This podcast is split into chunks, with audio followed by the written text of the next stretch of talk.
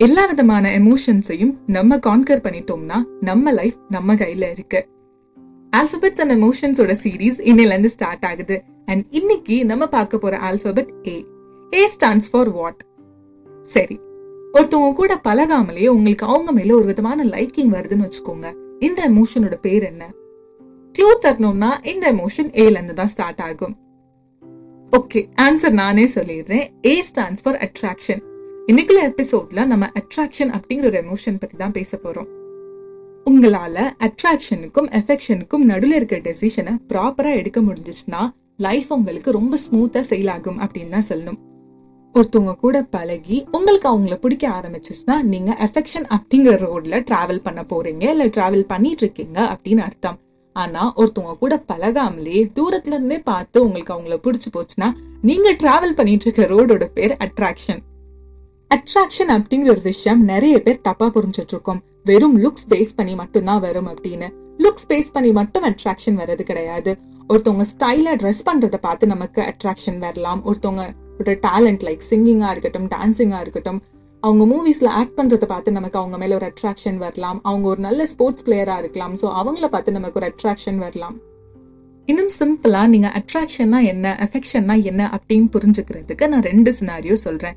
Scenario one அட்ராக்ஷனுக்கு உங்களோட college சீனியரா இருக்கலாம் இல்ல உங்களோட ஃபேவரட் ஆக்டரா இருக்கலாம். அவங்களோட ஃபேவரட் கலர் பிளாக் நீங்க கடைக்கு போய் அதுல இருந்து பிளாக் கலர்ல ட்ரெஸ் வாங்குறீங்க பிளாக் கலர்ல ஷூ வாங்குறீங்க பேக் வாங்குறீங்க எல்லாமே உங்களுக்கு பிடிச்ச ஒருத்தவங்களுக்காக நீங்க மாத்திக்க பாக்குறீங்க.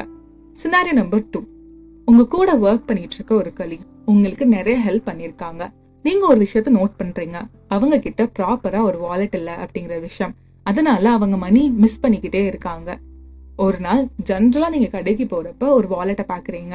அந்த வாலெட் வாங்கி கொண்டு போய் உங்களோட கலிக்கு கொடுத்தா அது ஹெல்ப்ஃபுல்லா இருக்கும் அப்படின்னு நீங்க நினைக்கிறீங்க. ஸோ அவங்களுக்காக அந்த வாலெட்டை பர்ச்சேஸ் பண்ணி வாங்கி கொண்டு போய் கொடுக்குறீங்க. இதுதான் அஃபெக்ஷன் ஒன் லைன்ல சொல்லணும்னா அட்ராக்ஷன் இந்த கேஸ்ல உங்களுக்கு பிடிச்சவங்க மாதிரி நீங்க மாற பார்ப்பீங்க. இல்ல அவங்கள இம்ப்ரெஸ் பண்ண பார்ப்பீங்க.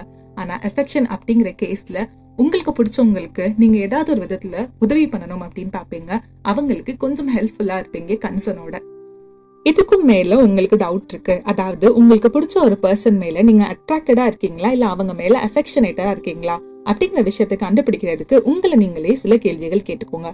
அந்த பர்சனை லைஃப்ல நீங்க எப்பயாவது மீட் பண்ணி நேர்ல பேசிருக்கீங்களா இல்ல. சப்போஸ் அந்த பர்சன் கிட்ட நீங்க கால் ஆர் மெசேஜ் மூலயமா பேசிருக்கீங்களா இல்ல. எந்த அந்த பர்சன் கிட்ட இருக்க குவாலிட்டி உங்களுக்கு ரொம்ப பிடிச்சிருக்கு? லைக் அவங்களோட ஸ்கில்லா ஸ்டைலா லுக்கா டேலண்டா இந்த மாதிரி. இந்த கேள்விகள் எல்லாத்துக்குமே பதில் நீங்க கண்டுபிடிச்சீங்கன்னா உங்களுக்கே கிளியரா தெரிஞ்சிடும் அந்த பர்சன் மேல உங்களுக்கு என்ன எமோஷன் இருக்குன்னு. எல்லாம் ஃபைன் மோனிஷா. நீ சொல்றது பார்த்தா இவ்வளோ நாள் நான் ஒருத்தவங்களை அதிகமாக நேசிக்கிறேன் காதலிக்கிறேன் அஃபெக்ஷனேட்டோட இருக்கேன் அப்படின்னு நினைச்சிட்டு இருந்தது அட்ராக்ஷன் தான் போல இருக்கு. நான் இது வரைக்கும் அவங்க கிட்ட பழகுனதே இல்லை. பட் அவங்களோட தாட்ஸ் என்னோட மைண்ட்ல ரன் ஆகிக்கிட்டே இருக்கு. இதை நான் எப்படி ஓவர் கம் பண்ணி வர்றது? அப்படின்னு நீங்கள் என்கிட்ட கேட்டீங்கன்னா அதுக்கும் பதில் உங்ககிட்டே இருக்கு. நீங்கள் ரியலைஸ் பண்ணிட்டாலே போதும். அது ஜஸ்ட் ஒரு அட்ராக்ஷன் அப்படிங்கிற விஷயத்த நீங்கள் நம்பினாலே அட்ராக்ஷனுக்கு என்ன ரெஸ்பெக்ட் கொடுக்கணுமோ அட்ராக்ஷனுக்கு எவ்வளோ டைம் ஸ்பெண்ட் பண்ணுமோ அவ்வளோதான் நம்மளோட brain and soul and body spend பண்ணும். அதை தாண்டி எதுவும் பண்ணாது.